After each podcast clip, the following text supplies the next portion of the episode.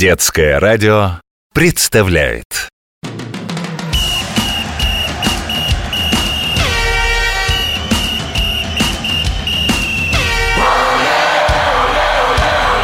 Спортивная программа.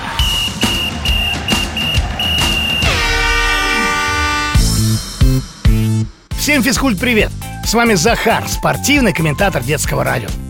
С помощью этой настольной игры китайский император Яо 4000 лет назад воспитывал своего сына Даньчжу.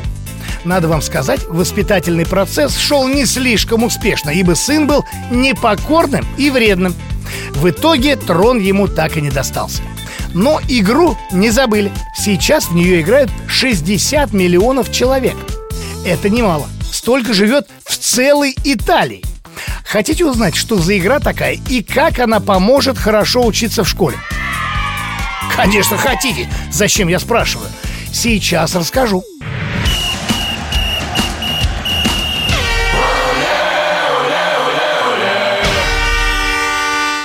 Игра, которую отец императора Яо придумал, чтобы развить ум и сообразительность своего отпрыска, называлась «Вейцы», в переводе «облавные шашки».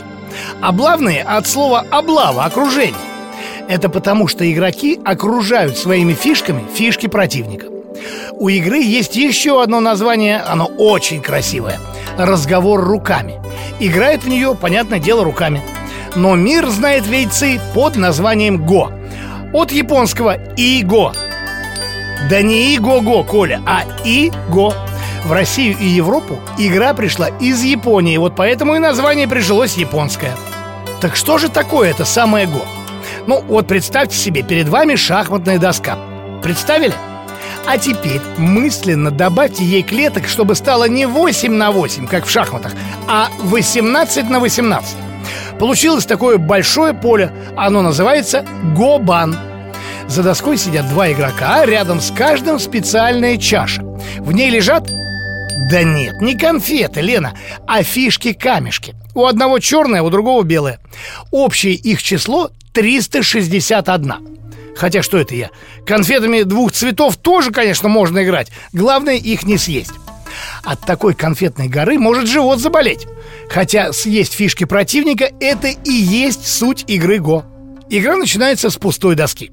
Игроки ходят по очереди, начинают, кстати, всегда черные – Фишки передвигаются не по клеточкам, как в шахматах, а по линиям. Если ты окружил своими фишками фишку или группу фишек противника, их с доски убирают.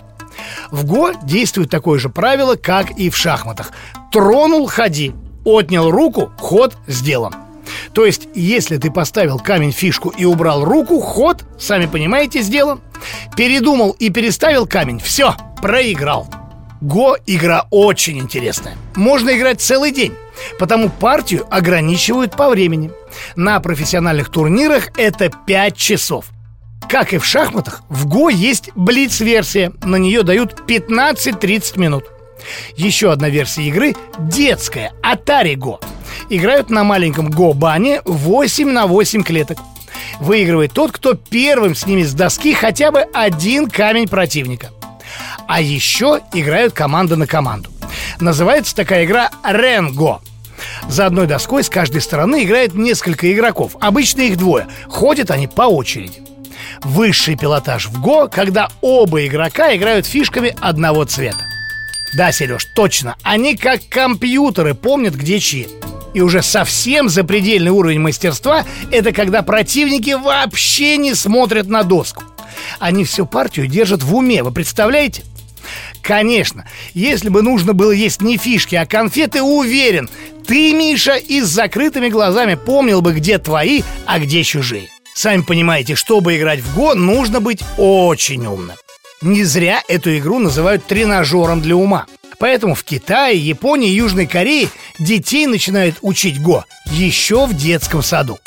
Игра тренирует память, логическое и образное мышление, интеллект и интуицию. В былые времена в Го любил играть физик Альберт Эйнштейн. В наше время поклонниками этой игры стали немало умных людей. Вот среди них, например, основатель Microsoft Билл Гейтс. Хочешь быть такой, Таня, и одни пятерки в школе получать? Тогда точно надо в Го играть. Ну, разумеется, у нас учат этой игре. Есть даже Российская Федерация ГО. И секции есть, и соревнования проходят. И на международных соревнованиях мы ого-го какие! Не раз выигрывали чемпионат Европы. Только вот неправы те, кто думает, что для игры в ГО не нужны сила и ловкость. Очень даже нужны. Посидели, подумали, а потом надо побегать, попрыгать, поиграть во что-то другое. Тогда и голова лучше будет соображать. Проверено! Где бегать и прыгать, Вась? Да по всей стране физкультурно-оздоровительных комплексов немало построено. И компания «Газпром» продолжает их строить. Так что место для занятий есть. Тренируйтесь и не ленитесь. С вами был Захар, спортивный комментатор детского радио. Всем оле-оле. Все записали. Пока. А я пошел на тренировку.